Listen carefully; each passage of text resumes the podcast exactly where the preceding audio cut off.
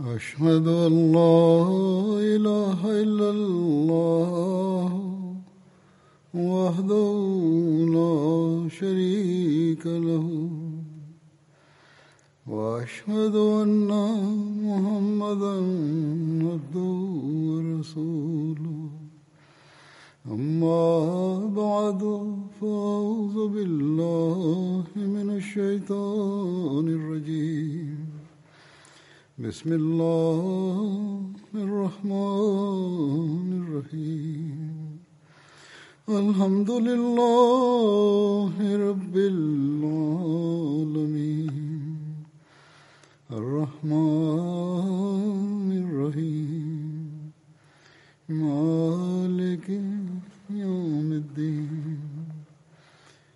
إياك نعبد وإياك نستعين. اهدنا الصراط المستقيم. صراط الذين أنعمت عليهم. غير المغضوب عليهم ولا الضالين.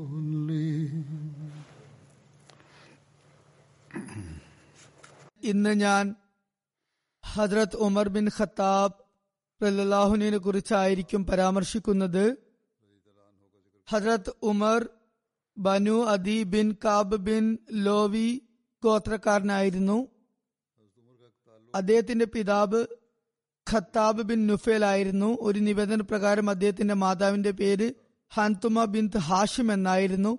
അപ്രകാരം അവർ അബുജഹലിന്റെ പിതൃവ്യ പുത്രിയായിരുന്നു മറ്റൊരു നിവേദന പ്രകാരം മാതാവിന്റെ പേര് ഹൻതുമ ബിന്ത് ഹിഷാം എന്നായിരുന്നു. അപ്രകാരം അവർ അബുജഹലിന്റെ സഹോദരിയായിരുന്നു. എന്നാൽ ആ സഹോദരിയാണെന്ന നിവേദനം കൂടുതൽ ആധികാരികമല്ല വിശ്വസനീയമല്ല. ഹദ്രത്ത് ഉമർ പറയുന്നു അബൂജഹലിന്റെ സഹോദരിയാണെന്ന് എന്റെ മാതാവിനെ പറയുന്നവർക്ക് പിശക് പറ്റിയിരിക്കുന്നു. അങ്ങനെ വന്നാൽ ഹാരിസിന്റെയും അബൂജഹലിന്റെയും സഹോദരിയാണ് എന്ന് വരും. യഥാർത്ഥത്തിൽ അങ്ങനെയല്ല ഇവർ രണ്ടുപേരുടെയും പിതൃവ്യ സഹോദരിയായിരുന്നു അവർ. അവരുടെ പിതാവിന്റെ പേര് ഹാഷിം എന്നായിരുന്നു. ഹജറത് ഉമറിന്റെ ജനനത്തെക്കുറിച്ച് ജനന വർഷത്തെക്കുറിച്ച് വ്യത്യസ്ത നിവേദനങ്ങൾ വന്നിട്ടുണ്ട്. അങ്ങനെയാകുമ്പോൾ ഹജറത് ഉമറിന്റെ ജനന വർഷം തന്നെ വ്യത്യസ്തമായി മനസ്സിലാക്കാൻ സാധിക്കുന്നതാണ്. ഒരു നിവേദന പ്രകാരം ഹജറത് ഉമർ വലിയ ഫുജാർ യുദ്ധത്തിന് നാലു വർഷം മുമ്പായിരുന്നു ജനിച്ചത്. എന്നാൽ മറ്റൊരിടത്ത് എഴുതിയിരിക്കുന്നത് വലിയ ഫുജാർ യുദ്ധത്തിന് നാലു വർഷം ശേഷമാണ് അദ്ദേഹം ജനിച്ചത് എന്നാണ്. ഫുജാർ യുദ്ധം എന്ന് അതിന്റെ പേര് വന്നതിന്റെ കാരണം ആ യുദ്ധം ഹുർമത്ത് മാസങ്ങളിൽ അതായത് യുദ്ധം നിഷിദ്ധമായ മാസങ്ങളിൽ നടന്നതിനാലാണ്. അത് വലിയ അധർമ്മവും അനീതിയും ആയിരുന്നു. ഈ യുദ്ധം നാലു ഘട്ടങ്ങളിലായിരുന്നു നടന്നിരുന്നത്. നാലാമത്തെ യുദ്ധമായിരുന്നു അൽ ഫുജാർ അൽ ഔലം വലിയ ഫുജാർ യുദ്ധം ഇതേ കൂടാതെ അൽ ഫുജാറിൽ ആദമുൽ ആഹിർ അവസാന വലിയ ഫുജാർ യുദ്ധം എന്നും ഇത് പറയപ്പെടുന്നുണ്ട്. ഖുറേഷ് ബനു കിനാന ഹവാസിൻ എന്നിവർക്കിടയിലായിരുന്നു ഈ യുദ്ധം നടന്നിരുന്നത്. മറ്റൊരു അഭിപ്രായ പ്രകാരം ഹസ്രത് ഉമർ ആമുൽ ഫീൽ അഥവാ ഗജവർഷത്തിന് പതിമൂന്ന് വർഷം ശേഷമാണ് പിറന്നത്. ഗജവർഷം എന്നത് അഞ്ഞൂറ്റി എഴുപത് എ ഡി ആണ്. അതിന് പതിമൂന്ന് വർഷം ശേഷം എന്ന കണക്കനുസരിച്ച് ഹജരത് ഉമറിന്റെ ജനനം അഞ്ഞൂറ്റി എൺപത്തി മൂന്ന് എ ഡി ആകും. മൂന്നാമത്തെ അഭിപ്രായ പ്രകാരം ഹജരത്ത് ഉമർ നബവി ആറാം വർഷമാണ് ജനിച്ചത്. അപ്പോൾ അദ്ദേഹത്തിന്റെ പ്രായം ഇരുപത്തിയാറ് വയസ്സായിരിക്കും. ക്രിസ്തബ്ദം വെച്ചു നോക്കിയാൽ നബുവി ആറാം വർഷം അറുന്നൂറ്റി പതിനാറ് എ ഡി ആണ്. ആ സമയത്ത് ഹജരത്ത് ഉമറിന്റെ പ്രായം ഇരുപത്തി ആറ് വയസ്സായിരുന്നെങ്കിൽ അദ്ദേഹത്തിന്റെ ജനന വർഷം അഞ്ഞൂറ്റി തൊണ്ണൂറ് എ ഡി ആകുന്നതാണ്. നാലാമത്തെ അഭിപ്രായം ഇപ്രകാരമാണ്. നബി കരീം സല്ലാ അലൈഹി സ്വലമിന് ഇരുപത്തിയൊന്ന് വയസ്സുള്ളപ്പോഴാണ് ഹജ്രത് ഉമർ അള്ളാഹുനു ജനിച്ചത്. എന്തായാലും ഇങ്ങനെ വ്യത്യസ്ത അഭിപ്രായങ്ങൾ നിലവിലുണ്ട്.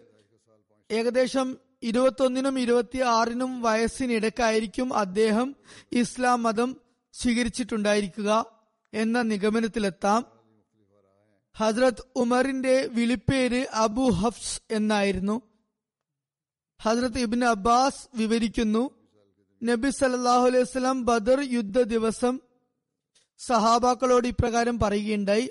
ബനു ഹാഷിമുകാരും മറ്റു ചിലരും കുറേശുകളോടൊപ്പം നിർബന്ധിതാവസ്ഥയിൽ വന്നിരിക്കുന്നു എന്ന് എനിക്ക് അറിയാനിടയായി.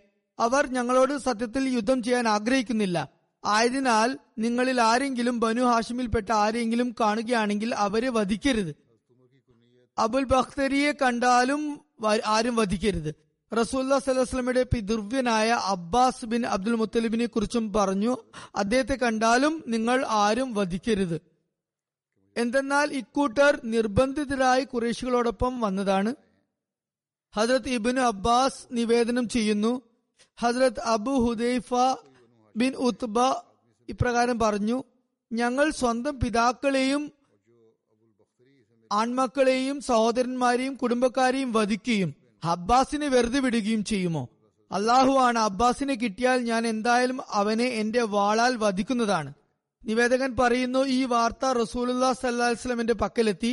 അപ്പോൾ റസൂലുല്ലാ സല്ലാഹു അലൈഹി ഹസരത് ഉമർ അല്ലാഹു അനുഹിനോട് ഇപ്രകാരം പറഞ്ഞു അല്ലയോ അബു ഹബ്സ് ഹസരത് ഉമർ അല്ലാഹു അനുഹു പറയുന്നു അള്ളാഹു ആണ് എന്നെ തിരുനബി സല്ലാ അലൈസ്ലം അബു ഹഫ്സ് എന്ന വിളിപ്പേരിനാൽ അഭിസംബോധന ചെയ്ത ആദ്യ ദിവസമായിരുന്നു അത്. തിരുനബി സല്ലാ വസ്ലം ചോദിച്ചു റസൂലുല്ലാ സല്ലാ വസ്ലമിന്റെ പിതൃവ്യന്റെ മുഖത്ത് വാളുകൊണ്ട് പ്രഹരിക്കുമെന്നോ?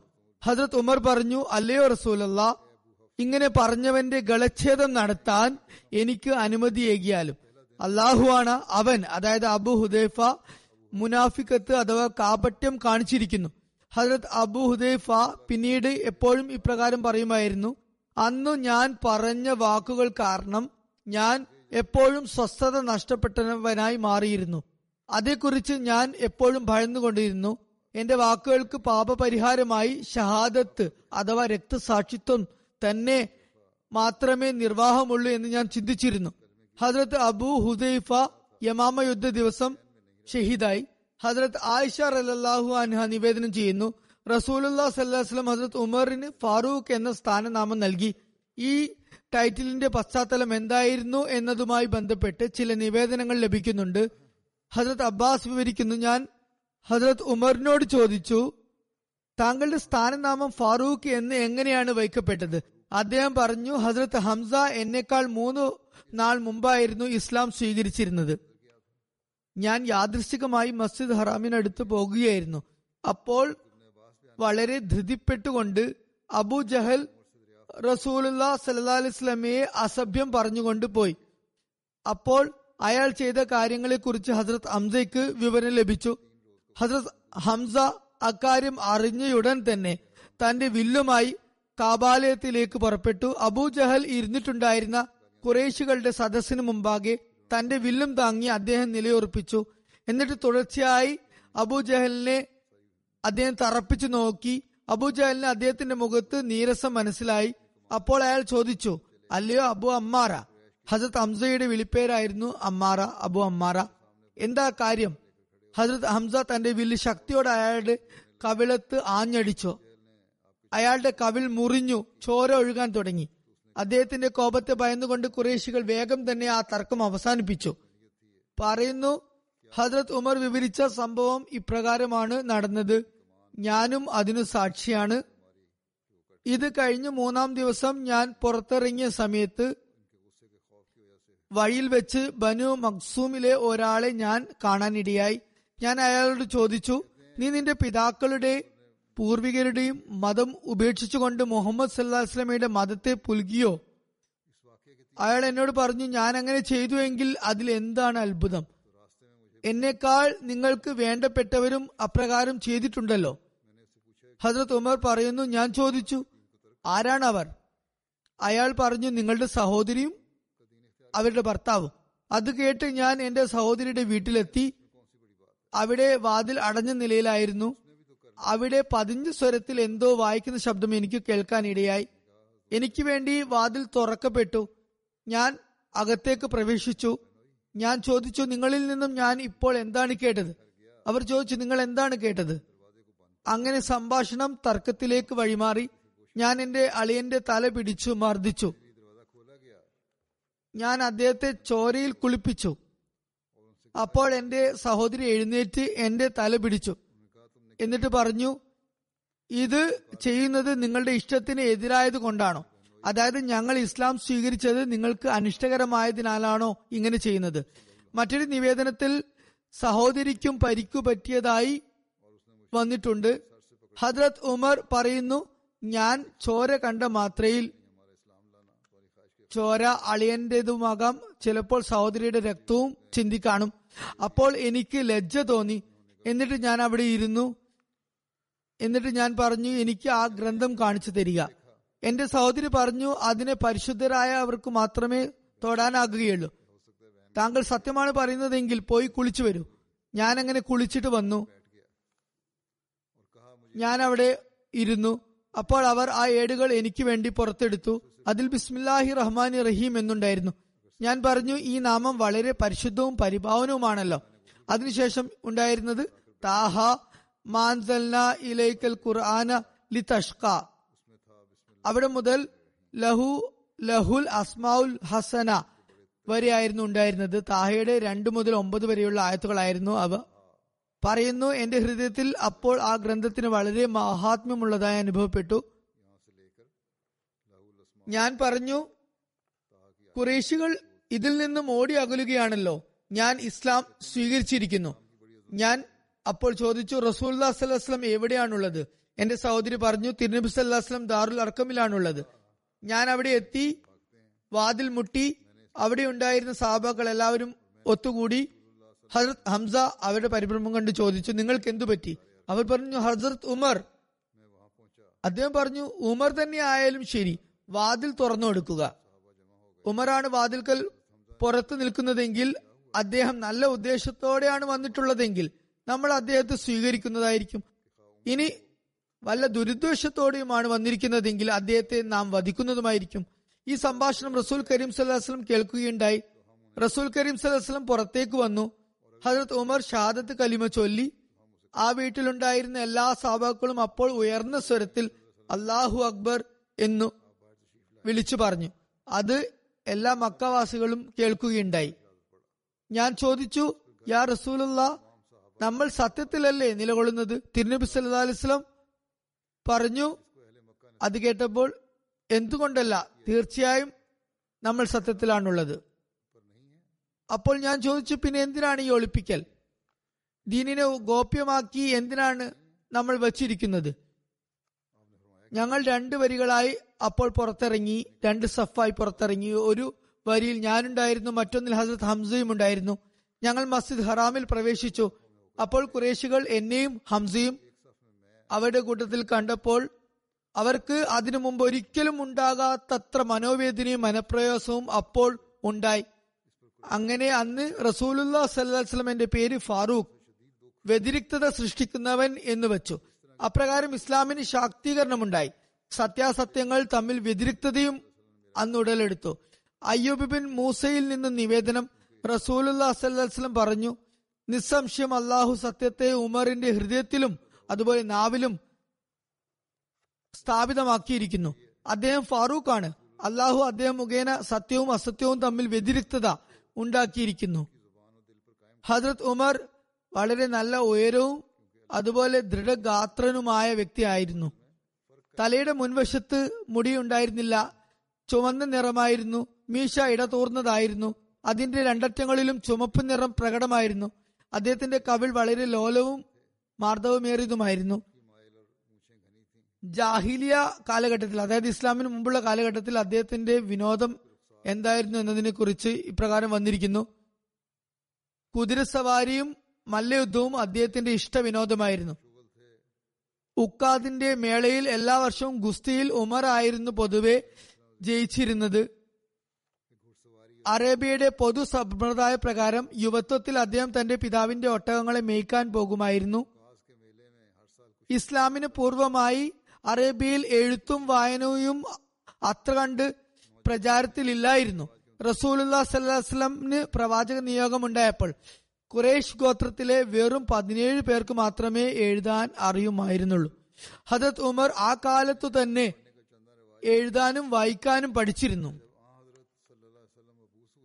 ഹജ്രത് ഉമർ കുറേശി പ്രമാണിമാരിൽ ഒരാളായിരുന്നു. ഇസ്ലാമിന് മുമ്പായി കുറേശികളുടെ അംബാസഡർ പദവി അദ്ദേഹത്തിനായിരുന്നു. കുറേശികൾ പരസ്പരമോ അന്യരുമായോ യുദ്ധം ചെയ്യുമ്പോൾ രാജദൂതുമായി ഹജറത്ത് ഉമറിനെയായിരുന്നു അയച്ചിരുന്നത്. ഹബ്ഷയിലേക്ക് ചില മുസ്ലിങ്ങൾ ഹിജ്രത്ത് ചെയ്യുന്ന സന്ദർഭത്തിൽ ഹജ്രത് ഉമറിന് പരിചയമുള്ള ചിലർ ഹിജ്രത്തിന് പുറപ്പെടുന്നത് കണ്ടപ്പോൾ അദ്ദേഹത്തിന്റെ പ്രതികരണം വളരെ ശോകാർദ്രമായിരുന്നു. അദ്ദേഹം അപ്പോൾ ഇസ്ലാം മതം ആശ്ലേഷിച്ചിട്ടുണ്ടായിരുന്നില്ല. അദ്ദേഹത്തിന്റെ പ്രകൃതം വളരെ കഠിനവുമായിരുന്നു. എന്നിട്ട് കൂടി അതായിരുന്നു അദ്ദേഹത്തിന്റെ പ്രതികരണം. ഇതേക്കുറിച്ച് ഹസരത്ത് ഉമ്മ അബ്ദുള്ള ബിൻത്ത് ഹഷ്മ നിവേദനം ചെയ്യുന്നു. അള്ളാഹു ആണ് ഞങ്ങൾ ഹബ്ഷയുടെ മണ്ണിലേക്ക് പുറപ്പെടാൻ ഒരുങ്ങുമ്പോൾ എന്റെ ഭർത്താവ് ആമിർ ബിൻ റബിയ എന്തോ കാര്യത്തിനായി പുറത്തു പോയതായിരുന്നു ആ സന്ദർഭത്തിൽ ഉമർ ബിൻ ഖത്താബ് വന്ന് എന്റെ ചാരത്ത് നിന്നു. അദ്ദേഹം അപ്പോഴും ഷിർക്കിൽ തന്നെ തുടരുകയായിരുന്നു. ഞങ്ങൾക്ക് അദ്ദേഹത്തിൽ നിന്നും പല വിധത്തിലുമുള്ള കഷ്ടതകളും അരിഷ്ടതകളും സഹിക്കേണ്ടതായി വന്നിരുന്നു. അവർ നിവേദനം ചെയ്യുന്നു അദ്ദേഹം എന്നോട് ഇപ്രകാരം ചോദിച്ചു അല്ലയോ ഉമ്മ അബ്ദുള്ള എവിടേക്കോ പോകാനുള്ള പുറപ്പാടാണെന്ന് തോന്നുന്നു. വിവരിക്കുന്നു ഞാൻ പറഞ്ഞു അതെ അള്ളാഹുവാണ് ഞങ്ങൾ അള്ളാഹുവിന്റെ ഭൂമിയിലേക്ക് എന്തായാലും ഇറങ്ങി പുറപ്പെടുകയാണ്. എവിടേക്കെങ്കിലും പോകുകയാണ്. നോക്കട്ടെ എവിടെ പോകാൻ പറ്റുമെന്ന്. അള്ളാഹുവിന്റെ ഭൂമി വളരെ വിശാലമാണ്. നിങ്ങളാണെങ്കിൽ ഞങ്ങളെ ഒരുപാട് കഷ്ടപ്പെടുത്തിയിരിക്കുന്നു. ഞങ്ങൾക്ക് മേൽ വളരെയധികം അക്രമം പ്രവർത്തിച്ചിരിക്കുന്നു. ഇപ്പോൾ അള്ളാഹു ഞങ്ങൾക്ക് രക്ഷപ്പെടാനുള്ള മാർഗം ഒരുക്കിയിരിക്കുന്നു ഉമ്മ അബ്ദുള്ള വിവരിക്കുകയാണ് പറയുന്നു അപ്പോൾ ഹസത്ത് ഉമർ പറഞ്ഞു അള്ളാഹു നിങ്ങളോടൊപ്പം ഉണ്ടാകട്ടെ. ഉമ്മ അബ്ദുള്ള പറയുന്നു അപ്പോൾ അദ്ദേഹം ഗദ്ഗത ഖണ്ഡനായിരുന്നു അങ്ങനെ അദ്ദേഹത്തെ ഞാൻ മുമ്പൊരിക്കലും കണ്ടിരുന്നില്ല. അതും പറഞ്ഞ് അദ്ദേഹം അവിടെ നിന്ന് പോയി. അദ്ദേഹത്തെ ഞങ്ങളുടെ പുറപ്പാട് വിഷമത്തിലാക്കി എന്ന് ഞാൻ കരുതി. ഉമ്മ അബ്ദുള്ള പറയുന്നു ആമിർ ബിൻ റബിയ പണി പൂർത്തിയാക്കിയ ശേഷം തിരികെ വന്നപ്പോൾ ഞാൻ അദ്ദേഹത്തോട് പറഞ്ഞു അല്ലയോ അബു അബ്ദുള്ള നിങ്ങൾ ഇപ്പോൾ ഹജത് ഉമറിന്റെ അവസ്ഥയെ കണ്ടിരുന്നെങ്കിൽ അതുപോലെ നമുക്കായി അദ്ദേഹത്തിന്റെ ശോകാർദ്രത കണ്ടിരുന്നെങ്കിൽ എത്ര നന്നായേനെ. ആമിർ ബിൻ റബിയ പറഞ്ഞു അദ്ദേഹം ഇസ്ലാം സ്വീകരിക്കുമെന്നു നിങ്ങൾ പ്രതീക്ഷിക്കുന്നു. ഇതും കണ്ട് നിങ്ങൾ പ്രഭാവിതയായോ? അദ്ദേഹം ഇസ്ലാം സ്വീകരിക്കുമെന്ന് നിങ്ങൾ കരുതുന്നുവോ? ഞാൻ പറഞ്ഞു തീർച്ചയായും ഞാൻ കരുതുന്നു. അപ്പോൾ ആമിർ ബിൻ റബിയ പറഞ്ഞു അദ്ദേഹം ഒരിക്കലും തന്നെ ഇസ്ലാം സ്വീകരിക്കുകയില്ല. നിങ്ങൾ കണ്ട വ്യക്തി ഒരിക്കലും ഇസ്ലാം സ്വീകരിക്കുകയില്ല. അതിപ്പോൾ ഖത്താബിന്റെ കഴുത ഇസ്ലാം സ്വീകരിച്ചാലും അങ്ങനെ നടക്കുകയില്ല. ഉമ്മ അബ്ദുള്ള പറയുന്നു ഹജരത്ത് ഉമറിന്റെ ഇസ്ലാമിനോടുള്ള ശത്രുതയും കഠിന മനോഭാവവും കണ്ട് നിരാശനായിട്ടായിരുന്നു ആമിർ ബിൻ റബിയ അപ്രകാരം പറഞ്ഞിരുന്നത്. ഇത്രയും കഠിന ശത്രു എങ്ങനെ ഇസ്ലാം സ്വീകരിക്കുമെന്ന് വിശ്വസിക്കാനാണ്. ഈ സംഭവത്തെക്കുറിച്ച് ഹജ്രത്ത് മുസ്ലിം മോദർ അല്ലാഹുനു തന്റേതായ ശൈലിയിൽ പരാമർശിച്ചിട്ടുണ്ട്. അദ്ദേഹം പറയുന്നു ഹസരത് ഉമറിന് ഇസ്ലാമിനോട് കൊടിയ ശത്രുതയായിരുന്നു ഉണ്ടായിരുന്നത്. എന്നാൽ അദ്ദേഹത്തിനുള്ളിൽ ആത്മീയമായ യോഗ്യതയും വളരെയധികം ഉണ്ടായിരുന്നു. അതായത് അത്യധികം കോപതാപങ്ങൾ ഉണ്ടായിരുന്ന വ്യക്തിയായിട്ടും റസൂല്ല സല്ലാസ്ലമയുടെ സഹാബക്കൾക്ക് അദ്ദേഹം പ്രയാസങ്ങൾ ഉണ്ടാക്കിയിരുന്നിട്ടും അദ്ദേഹത്തിനുള്ളിൽ ആർദ്ര വികാരം ഉണ്ടായിരുന്നു ഹബ്ഷയിലേക്കുള്ള ഹിജ്റത്തിനായി മുസ്ലിങ്ങൾ സുബഹി നമസ്കാരത്തിന് വളരെ മുമ്പായി തന്നെ മക്കയിൽ നിന്നും പുറപ്പെടാനുള്ള തയ്യാറെടുപ്പ് നടത്തി. മുഷ്രിക്കീയങ്ങൾ അവരെ തടയാതിരിക്കാനും അതുപോലെ അവർക്ക് ബുദ്ധിമുട്ട് ഉണ്ടാക്കാതിരിക്കാനും വേണ്ടിയായിരുന്നു അങ്ങനെ അവർ ചെയ്തിരുന്നത്. മക്കയിൽ ഒരു പതിവുണ്ടായിരുന്നു. നഗരത്തിലെ ചില പ്രമാണികൾ രാത്രികാലങ്ങളിൽ നഗരം മുഴുവൻ റോന്തു ചുറ്റുമായിരുന്നു. മോഷണങ്ങളും മറ്റും തടയുന്നതിനായിരുന്നു അവർ അത് ചെയ്തിരുന്നത്. ഊടുവഴികളിലൊക്കെ അവർ ചുറ്റിത്തിരിഞ്ഞു നടക്കുമായിരുന്നു. ഈ നടപ്പനുസരിച്ച് ഹസരത് ഉമറും രാത്രി നേരം റോന്തിന് ഇറങ്ങിയതായിരുന്നു. അപ്പോൾ ഒരു വീട്ടിലെ സാധന സാമഗ്രികളെല്ലാം ഒരിടത്ത് കെട്ടിപ്പൊതിഞ്ഞിരിക്കുന്നതായി കണ്ടു കൂട്ടിയിട്ടിരിക്കുന്നതായി കണ്ടു.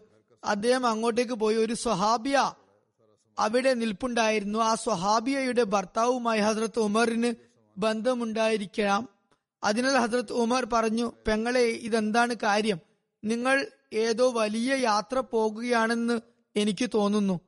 ആ സ്വഹാബിയുടെ ഭർത്താവ് അവിടെ ഉണ്ടായിരുന്നില്ല.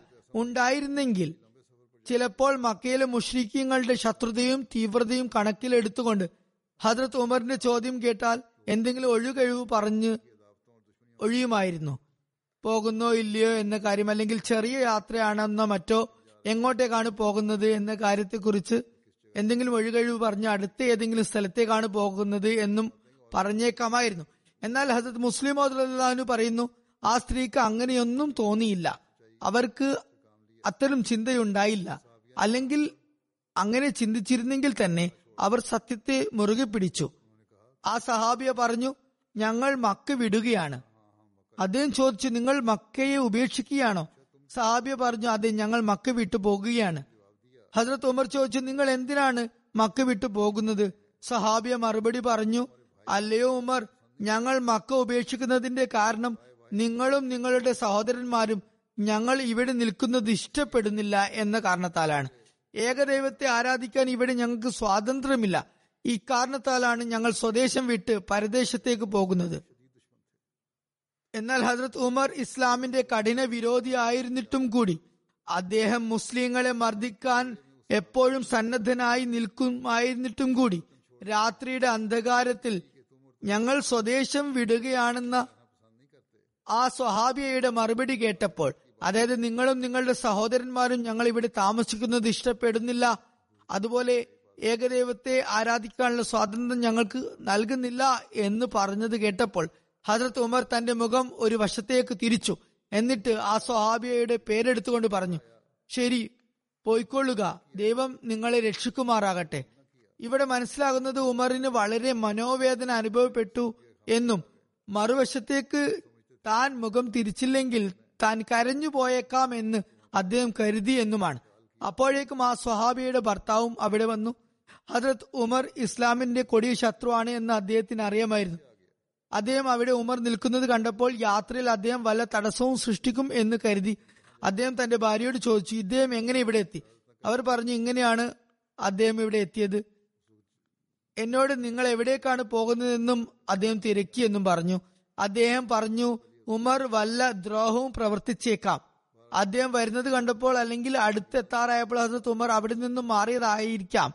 അല്ലെങ്കിൽ അദ്ദേഹത്തെ കണ്ട ശേഷം അവിടെ നിന്നും പോയതുമാകാം. എന്തായാലും അദ്ദേഹം അദ്ദേഹം പറഞ്ഞു ഉമർ വല്ല ഉപദ്രവവും ചെയ്താലോ? അപ്പോൾ ആ സ്ത്രീ പറഞ്ഞു അല്ലയോ എന്റെ പിതൃവ്യ പുത്ര അറബ് സ്ത്രീകൾ പൊതുവെ താങ്കളുടെ തങ്ങളുടെ ഭർത്താക്കന്മാരെ ഇളയാപ്പയുടെ മകനെ എന്നായിരുന്നു വിളിച്ചിരുന്നത്. പറഞ്ഞു താങ്കൾ പറയുന്നു അദ്ദേഹം ദ്രോഹിക്കാതിരുന്നാൽ എന്ന് താങ്കൾ പറയുന്നു. എന്നാൽ ഞാൻ മനസ്സിലാക്കിയെടുത്തോളം അദ്ദേഹം ഒരു നാൾ മുസ്ലിം ആകുന്നതാണ് ഞാൻ അദ്ദേഹത്തോട് ഇപ്രകാരം പറഞ്ഞു അല്ലയോ ഉമർ നിങ്ങളും നിങ്ങളുടെ സഹോദരന്മാരും ഞങ്ങളെ ഏകദൈവത്തെ സ്വാതന്ത്ര്യത്തോടെ ആരാധിക്കാൻ അനുവദിക്കുന്നില്ല എന്ന് ഞാൻ പറഞ്ഞപ്പോൾ അദ്ദേഹം മുഖം തിരിച്ചുകൊണ്ട് പറഞ്ഞു ശരി നിങ്ങൾ പോയിക്കൊള്ളുക അള്ളാഹു നിങ്ങളുടെ സംരക്ഷകനായിരിക്കട്ടെ. ആ ശബ്ദത്തിൽ വേദനയുണ്ടായിരുന്നു. അദ്ദേഹത്തിന്റെ കണ്ണുകൾ നിറഞ്ഞിരുന്നതായും ഞാൻ കരുതുന്നു. അതുകൊണ്ട് എന്തായാലും ഒരു നാൾ അദ്ദേഹം മുസ്ലിം ആകുന്നതാണെന്ന് ഞാൻ കരുതുന്നു. ഹരത് ഉമർ ഇസ്ലാം സ്വീകരിക്കാനായി റസൂലുല്ലാ സലഹ്ലം ദുവാ ചെയ്തിട്ടുമുണ്ട്. അതേക്കുറിച്ച് നിവേദനങ്ങളിലും വന്നിട്ടുണ്ട്. ഹജറത് ഇബിനു ഉമർ നിവേദനം ചെയ്യുന്നു. റസൂലുല്ലാ സല്ലാ അലിസ്ലം ഇപ്രകാരം പറഞ്ഞു അള്ളാഹുമ ഐസൽ ഇസ്ലാമ ബി അഹബി ഹാദൈനി റജുലൈനി ഇലൈക ബി അബി ജഹ്ലിൻ ഔ ബി ഉമർ ബിൻ ഖത്താബ്. അള്ളാഹുവെ Abu Jahl Umar bin Khattab എന്നീ രണ്ടു പേരിൽ നിനക്ക് ഏറ്റവും ഇഷ്ടപ്പെട്ട വ്യക്തി മുഖേന ഇസ്ലാമിന് യശസ് നൽകുവിൻ പ്രൗഢി നൽകുവിൻ. ഇബിന് ഉമർ പറയുന്നു അള്ളാഹുവിന് ഈ രണ്ടു പേരിൽ വെച്ച് ഏറ്റവും പ്രിയകരൻ ഹജ്രത് ഉമർ ആയിരുന്നു. ഹജ്രത് ഇബിന് ഉമറിൽ നിന്ന് നിവേദനം റസൂലുല്ലാ സല്ലാസ്ലം പറഞ്ഞു അള്ളാഹു ദീന ബി ഉമർ ബിൻ ഖത്താബ്. അള്ളാഹുയെ ഉമർ ബിൻ ഖത്താബ് മുഖേന ദീനിനെ സഹായിക്കണമേ. തുണയ്ക്കണമേ. ഹജറത് ആയിഷ അല്ലാഹു അൻഹനി വിവരിക്കുന്നു. നബി കരീം സല്ലല്ലാഹു ഇപ്രകാരം പറഞ്ഞു അല്ലാഹുമ ഐസൽ ഇസ്ലാമ ബി ഉമർ ബിൻ ഖത്താബ് ഖാസ അതായത് അള്ളാഹുവെ ഉമർ ബിൻ ഖത്താബ് മുഖേന സവിശേഷമായ നിലയിൽ ഇസ്ലാമിന് അന്തസ്സേകണമേ. ഹജറത് ഉമർ ഇസ്ലാം സ്വീകരിക്കുന്നതിന് ഒരു ദിവസം മുമ്പായിരുന്നു റസൂലുല്ലാ സല്ലാസ്ലം ഈ ദ്വാ ചെയ്തത്. അള്ളാഹു ഇസ്ലാമ ബി ഇലൈക്ക. ഉമർ ബിൻ ഖത്താബി ഔ അമ്രബിൻ ഹിഷാം അതായത് അള്ളാഹു ഈ രണ്ടു പേരിൽ നിനക്ക് ഏറ്റവും പ്രിയങ്കരനായവനെ കൊണ്ട് ഇസ്ലാമിനെ പിന്തുണയ്ക്കണമേ. ഉമർ ബിൻ ഖത്താബ് അല്ലെങ്കിൽ അമർ ബിൻ ഹിഷാം ഏതെങ്കിലും ഒരാളെ കൊണ്ട് ഇസ്ലാമിനെ പിന്തുണയ്ക്കണമേ. ഉമർ ബിൻ ഖത്താബ് ഇസ്ലാം സ്വീകരിച്ചപ്പോൾ ഹദ്രത്ത് ജിബ്രിയിൽ ഇറങ്ങുകയുണ്ടായി. എന്നിട്ട് തിരുനബിയെ ഇപ്രകാരം അറിയിച്ചു. അല്ലയോ മുഹമ്മദ് സല്ലം ഉമർ ഇസ്ലാം സ്വീകരിച്ചതിൽ വാനലോകത്തുള്ളവരും വളരെ സന്തുഷ്ടരാണ്. തൊബക്കാത്തുൽ കുബ്രായിലുള്ള റിപ്പോർട്ടാണിത്. ഹജ്രത് ഉമറിന്റെ ഇസ്ലാം ആശ്ലേഷിക്കുന്നത് സംബന്ധമായി ഇപ്രകാരവും നിവേദനങ്ങളുണ്ട്. കൂടുതൽ വിശദാംശങ്ങൾ ഇപ്രകാരമാണ്. ഉമർ ബിൻ ഖത്താബ് ദുൽഹജ്ജ ആറാം ഹിജ്രിയിലാണ് ഇസ്ലാം പുൽകിയത്. ഇസ്ലാം സ്വീകരിച്ചതിനെ സംബന്ധിച്ച് അനേകം റിപ്പോർട്ടുകൾ ഹദീസിന്റെയും ചരിത്രത്തിന്റെയും ഗ്രന്ഥങ്ങളിൽ രേഖപ്പെട്ടിട്ടുണ്ട്. ഇസ്ലാം സ്വീകരിക്കുന്നത് സംബന്ധിച്ച് ഇങ്ങനെ ഒരു നിവേദനമുണ്ട്. സീറത്തുൽ ഹലബിയയിൽ ഒരു നിവേദനം വന്നിരിക്കുന്നു. ഒരിക്കൽ അബൂ ജഹൽ ജനങ്ങളോട് ഇപ്രകാരം പറഞ്ഞു അല്ലയോ ഖുറേഷ് സമൂഹമേ മുഹമ്മദ് സല്ലാസ്ലം നിങ്ങളുടെ ആരാധ്യരെ കുറിച്ച് വളരെ മോശം പറയുന്നു. നിങ്ങളെ അദ്ദേഹം ബുദ്ധിശൂന്യനാണെന്ന് പ്രഖ്യാപിക്കുന്നു. നിങ്ങളുടെ പൂർവികരെ കുറിച്ച് അവർ നരകാഗ്നിയുടെ ഇന്ധനമായി മാറിയിരിക്കുന്നു എന്നും പറയുന്നു. അതുകൊണ്ട് ഞാൻ പറയുന്നു വിളംബരപ്പെടുത്തുന്നു ആരാണോ മുഹമ്മദ് സല്ലാസ്ലമിനെ വധിക്കുക? എന്റെ ഭാഗത്തു നിന്നും നൂറ് ചെമപ്പും കറുപ്പും നിറമുള്ള ഒട്ടകങ്ങളും ഒരായിരം ഔക്യ വെള്ളിയുടെയും പാരിതോഷികം അവന് ലഭിക്കുന്നതാണ്. ഒരു ഔക്യ എന്നത് നാല് നാൽപ്പത് ദിർഹമാണ്. അതായത് ഏകദേശം നൂറ്റി ഇരുപത്തിയാറ് ഗ്രാം വരും. ചിലരുടെ കണക്കിൽ അതിലും കൂടുതൽ ആകും. എന്തായാലും അത്രയും ഭീമമായ സംഖ്യ അയാൾ പാരിതോഷികമായി നിശ്ചയിച്ചു. ഒരു ഔക്യ എന്നത് നൂറ്റി ഇരുപത്തിയാറ് ഗ്രാം ആണ്. ഇതാണ് പാരിതോഷികമായി നിശ്ചയിച്ചത്. ഇത് വളരെ വലിയ സംഖ്യയാണ്. മറ്റൊരു നിവേദനം ഇപ്രകാരം വന്നിരിക്കുന്നു. ആരാണോ മുഹമ്മദ് സല്ലാസ്ലമിനെ വധിക്കുന്നത് അയാൾക്ക് ഇത്ര ഓക്കിയ സ്വർണവും ഇത്ര ഓക്കിയ വെള്ളിയും ഇത്ര കസ്തൂരിയും ഇത്ര വിലപിടിച്ച വസ്ത്രങ്ങളും നൽകാമെന്ന് വിളംബരപ്പെടുത്തി. ഇത് കേട്ടപ്പോൾ ഹസ്രത് ഉമർ പറഞ്ഞു ഞാൻ ഈ പാരിതോഷികങ്ങൾക്ക് യോഗ്യനായിത്തീരുന്നതാണ്. അപ്പോൾ ആളുകൾ പറഞ്ഞു നിസ്സംശയം നിങ്ങൾക്ക് ആ പാരിതോഷികം ലഭിക്കുന്നതായിരിക്കും. അതിന് താങ്കൾ അർഹനായിരിക്കും. അതിനുശേഷം അദ്ദേഹം അവരുമായി വിശദമായി ഒരു ഉടമ്പടി തയ്യാറാക്കി. ഹജത് ഉമർ പറയുന്നു അനന്തരം ഞാൻ ഊരിപ്പിടിച്ച വാൾ എന്റെ ചുമലിൽ തൂക്കിക്കൊണ്ട് റസൂലുല്ലാ സലല്ലാ അലിസ്ലമയെ അന്വേഷിച്ചുകൊണ്ട് പുറപ്പെട്ടു. യാത്രാ മധ്യേ ഒരിടത്ത് ഒരു പശുക്കിടാവിനെ അറുക്കുന്നതായി ഞാൻ കണ്ടു. ഞാൻ ആ പൈക്കിടാവിന്റെ വയറ്റിൽ നിന്നും ഒരു ശബ്ദം കേട്ടു. അല്ലയോ സരീഖിന്റെ ആൾക്കാരെ സരീഖ് എന്നത് ആ കിടാവിന്റെ പേരായിരുന്നു. ഒരു വിളിയാൾ ഇപ്രകാരം വിളിച്ചു പറയുന്നുണ്ടായിരുന്നു. ഇപ്രകാരം സാക്ഷ്യം വഹിക്കുന്നുണ്ടായിരുന്നു. അള്ളാഹുവിനെ കൂടാതെ വേറെ ഒരു ആരാധ്യനുമില്ല. മുഹമ്മദ് സല്ലാസ്ലം അള്ളാഹുവിന്റെ ദൂതനാകുന്നു.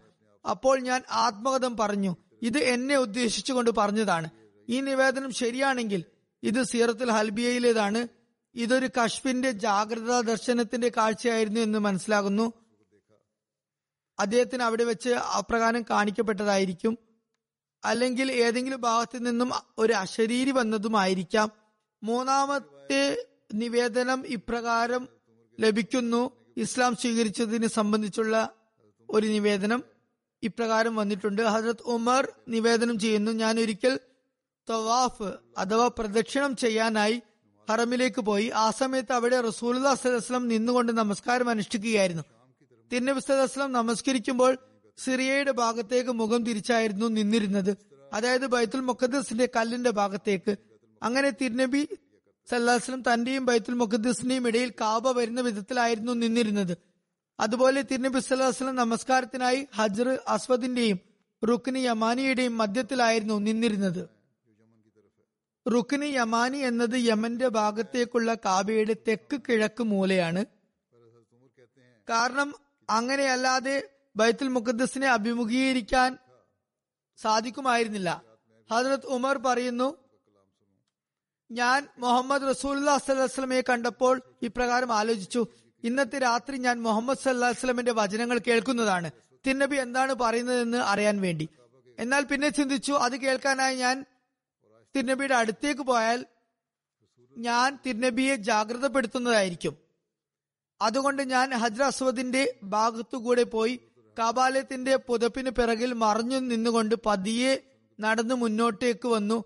റസൂല്ലാ സല്ലാസ്ലം നമസ്കാരത്തിൽ മുഴുകിയിരിക്കുകയായിരുന്നു. റസൂല്ലാ സല്ലാസ്ലം സൂറ അർ റഹ്മാൻ പാരായണം ചെയ്യുകയായിരുന്നു. ഞാൻ റസൂല്ലാ സല്ലാസ്ലമയുടെ നേരെ മുമ്പിലെത്തി തിരുനബി സല്ലാസ്ലം മുഖം തിരിച്ച ഭാഗത്തായി നിന്നു. എന്റെയും റസൂല്ലാ സല്ലാസ്ലമിന്റെയും ഇടയിൽ കാബയുടെ പുതപ്പല്ലാതെ ഒന്നും ഉണ്ടായിരുന്നില്ല. ഞാൻ വിശുദ്ധ ഖുറാൻ ശ്രവിച്ചപ്പോൾ എന്റെ മനസ്സ് അലിഞ്ഞുപോയി. ഞാൻ പൊടുന്നനെ കരഞ്ഞു. ഇസ്ലാം അങ്ങനെ എന്റെ അന്തരംഗത്തിൽ പ്രവേശിച്ചു. ഞാൻ അതേപടി അവിടെ നിലകൊണ്ടു. റസൂലുല്ലാ സല്ലാസ്ലം നമസ്കാരം പൂർത്തിയാക്കുന്നതുവരെ നിന്നു.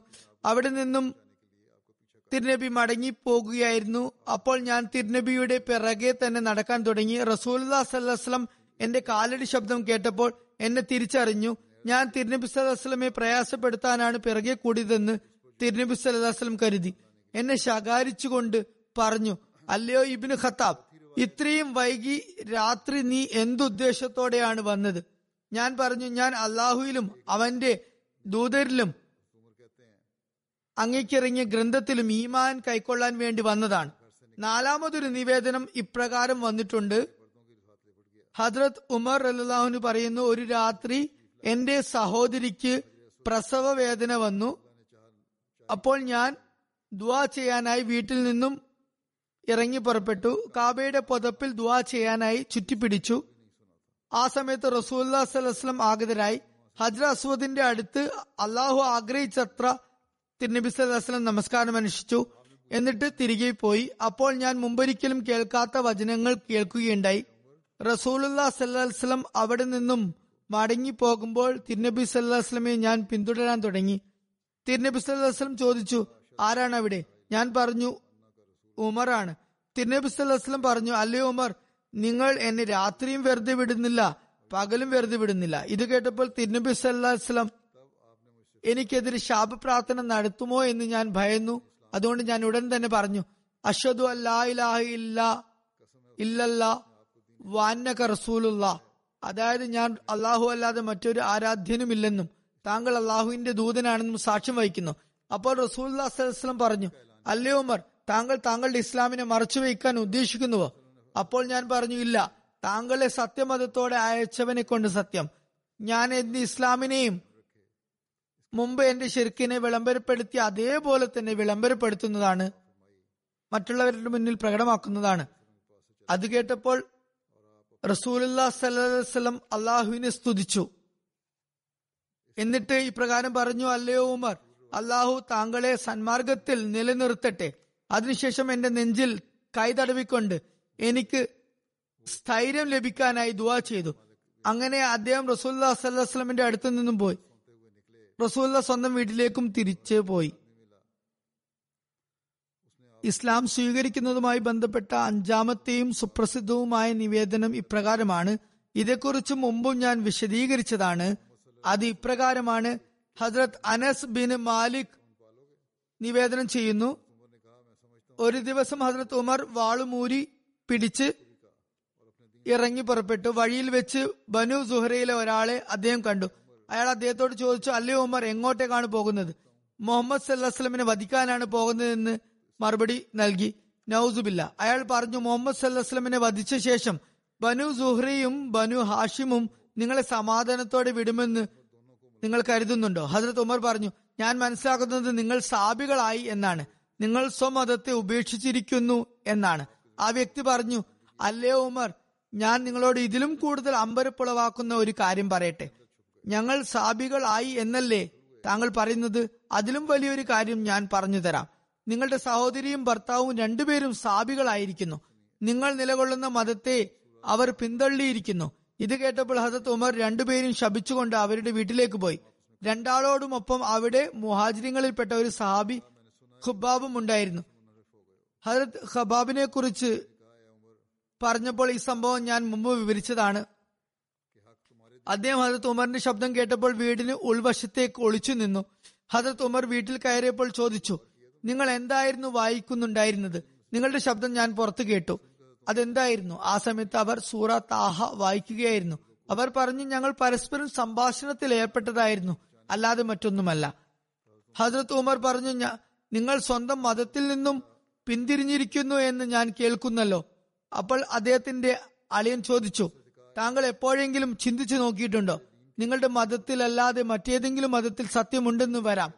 സത്യമല്ലേ അന്വേഷിക്കേണ്ടത്? അതല്ലേ പറഞ്ഞത് മറ്റേതെങ്കിലും മതത്തിൽ സത്യമുണ്ടെന്ന് വരാമല്ലോ. അത് ചിന്തിച്ചിട്ടുണ്ടോ? ഇത് കേട്ടപ്പോൾ ഹസരത് ഉമർ തന്റെ സഹോദരി ഭർത്താവിനെ പിടിച്ചു വലിച്ചു ശക്തമായി പ്രഹരിച്ചു. അദ്ദേഹത്തിന്റെ സഹോദരി തന്റെ ഭർത്താവിനെ രക്ഷിക്കാനായി മുന്നോട്ട് വന്നു. അപ്പോൾ ഹസത്ത് ഉമർ അവരെയും പ്രഹരിച്ചു. അപ്പോൾ അവരുടെ മുഖത്തു നിന്നും ചോര വാർന്നു. സഹോദരിയുടെ മുഖത്തു നിന്നും ചോര ചിന്തി. അവർ ദേഷ്യത്തോടെ പറഞ്ഞു അല്ലേ ഉമർ സത്യം നിങ്ങളുടെ മതത്തിലല്ല മറ്റേതെങ്കിലും മതത്തിലാണ് ഉള്ളതെങ്കിൽ ഇപ്രകാരം സാക്ഷ്യം വഹിക്കുക. അള്ളാഹു അല്ലാതെ മറ്റൊരു ആരാധ്യനുമില്ല. മുഹമ്മദ് സല്ലാസ്ലം അള്ളാഹുവിന്റെ റസൂലാണ് എന്നും സാക്ഷ്യം വഹിക്കുക. ഹജറത് ഉമർ പരിക്ഷീണിതനായപ്പോൾ പറഞ്ഞു നിങ്ങളുടെ പക്കലുള്ള ഗ്രന്ഥം എനിക്ക് വായിക്കാനായി തരിക. ഞാനത് വായിക്കട്ടെ. ഹദ്രത് ഉമറിന് വായിക്കാൻ അറിയുമായിരുന്നു. അദ്ദേഹത്തിന്റെ സഹോദരി പറഞ്ഞു നിങ്ങൾ അശുദ്ധനാണ്. അശുദ്ധിയോടെ അത് ആർക്കും തന്നെ സ്പർശിക്കാൻ സാധിക്കുന്നതല്ല. കുളിക്കുക അല്ലെങ്കിൽ വുളു എടുക്കുക. ഹജത് ഉമർ എഴുന്നേറ്റ് പോയി വുളു എടുത്തു വന്നു. എന്നിട്ട് ആ ഗ്രന്ഥം എടുത്ത് വായിക്കാൻ തുടങ്ങി. അത് സൂറ താഹയായിരുന്നു. ഇന്നനി അനല്ലാഹു ലായിലാഹ അന ഫാബുദ്നി ഫാക്കിമിസ്ലാത്ത ലിദിക്രി എന്ന ആയത്തിലെത്തി ഓതിക്കൊണ്ട്. അതായത് നിശ്ചയമായും ഞാൻ തന്നെയാണ് അള്ളാഹു എന്നെ കൂടാതെ വേറെ ആരാധനക്കർഹനില്ല. എന്നെ ആരാധിക്കുക എന്നെ സ്മരിക്കാനായി നമസ്കാരം നിലനിർത്തുക. ഈ ആയത്ത് പാരായണം ചെയ്ത ശേഷം ഹജറത്ത് ഉമർ പറഞ്ഞു എനിക്ക് മുഹമ്മദ് സല്ലാസ്ലം എവിടെയാണെന്ന് പറഞ്ഞു തരിക. ഇത് കേട്ടപ്പോൾ ഹസരത്ത് ഖുബാബ് റലാഹു വീട്ടിൽ നിന്നും പുറത്തിറങ്ങി എന്നിട്ട് പറഞ്ഞു താങ്കൾക്ക് ഒരു സുവാർത്തയുണ്ട്. ഞാൻ ആഗ്രഹിക്കുന്നത് റസൂല്ല സല്ലം വ്യാഴാഴ്ച രാത്രി ചെയ്ത ദുവ താങ്കൾക്ക് വേണ്ടി. അള്ളാഹു സ്വീകരിക്കട്ടെ എന്നാണ്. അള്ളാഹുമ്മ ഐസൽ ഇസ്ലാമ ബി ഉമർ ബിൻ ഖത്താബി ഔ ബി അമ്ര ബിൻ ഹിഷാം എന്ന് റസൂല്ലാസ്ലം ദുവാ ചെയ്യുകയുണ്ടായി. അതായത് അള്ളാഹുവെ ഇസ്ലാമിന് ഉമർ ബിൻ ഖത്താബിനെയോ അല്ലെങ്കിൽ അമ്ര ബിൻ ഹിഷാമിനെയോ കൊണ്ട് അന്തസ്സേകണമേ. റസൂല്ലാസ്ലം അപ്പോൾ സഫാ കുന്നിന്റെ താഴ്വാരത്തുള്ള വീട്ടിലായിരുന്നു.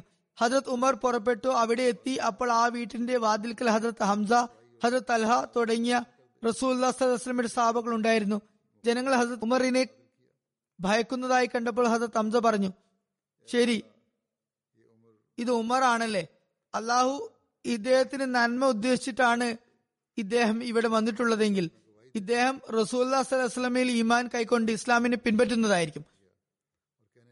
ഇദ്ദേഹത്തിന്റെ ഉദ്ദേശം വേറെ വല്ലതുമാണെങ്കിൽ ഇദ്ദേഹത്തെ നമുക്ക് അനായാസം വധിക്കാനും സാധിക്കുന്നതാണ്. നബി കരീം സ്വലം അപ്പോൾ വീട്ടിനകത്തായിരുന്നു വഹി ഇറങ്ങിക്കൊണ്ടിരിക്കുന്ന സമയമായിരുന്നു. റസൂല്ലാ സ്വലം പുറത്തേക്ക് വന്നു എന്നിട്ട് ഉമറിന്റെ അടുത്ത് വന്നു ഉമറിനെ നെഞ്ചോട് ചേർത്ത് പിടിച്ചുകൊണ്ട് പറഞ്ഞു അല്ലേ ഉമർ അള്ളാഹു വലീദ് ബിൻ മുഹേറയോട് ചെയ്ത പോലെ നിങ്ങളുടെ മേലും വേദനാജനകമായ ശിക്ഷ ഇറക്കുന്നതുവരെ നിങ്ങൾ ദ്രോഹം അവസാനിപ്പിക്കില്ല എന്നാണോ ഉദ്ദേശിക്കുന്നത്? അള്ളാഹുവെ ഇത് ഉമർ ബിൻ ഖത്താബാണ്. അള്ളാഹുവെ ദീനിന് ഉമർ ബിൻ ഖത്താബ് മുഖേന അന്തസ്സേകണമേ. അതിനുശേഷം ഹസരത്ത് ഉമർ പറഞ്ഞു താങ്കൾ അള്ളാഹുവിന്റെ ദൂതനാണെന്ന് ഞാൻ സാക്ഷ്യം വഹിക്കുന്നു. അങ്ങനെ അദ്ദേഹം ഇസ്ലാം ആശ്ലേഷിച്ചു. എന്നിട്ട് പറഞ്ഞു അലിയ റസൂലുള്ള സല്ലാസ്ലം ഇസ്ലാമിന്റെ പ്രചാരണത്തിനായി പുറത്തിറങ്ങിയാലും മാമറും സുഹരിയും നിവേദനം ചെയ്യുന്നു. ഹജ്രത് ഉമർ റസൂല്ലാ സല്ലാസ്ലം ദാറുൽ അർക്കമിൽ വന്നതിനു ശേഷമാണ് ഇസ്ലാം സ്വീകരിച്ചത്. ദാറുൽ അർക്കമിൽ വെച്ച് ഇസ്ലാം സ്വീകരിച്ച നാൽപ്പതാമത്തെയോ അല്ലെങ്കിൽ അതിൽ കൂടുതൽ സ്ത്രീ പുരുഷന്മാർക്ക് ശേഷമോ ഇസ്ലാം സ്വീകരിച്ച വ്യക്തിയായിരുന്നു അദ്ദേഹം. ദാറുൽ അർക്കം എന്നത് ഒരു ഭവനവും ഒരു കേന്ദ്രവുമായിരുന്നു. അതൊരു നവ മുസ്ലിം അർക്കം ബിൻ അർക്കമിന്റെ വസതിയായിരുന്നു. മക്കയിൽ നിന്നും കുറച്ച് പുറത്തായിരുന്നു അത് സ്ഥിതി ചെയ്തിരുന്നത്.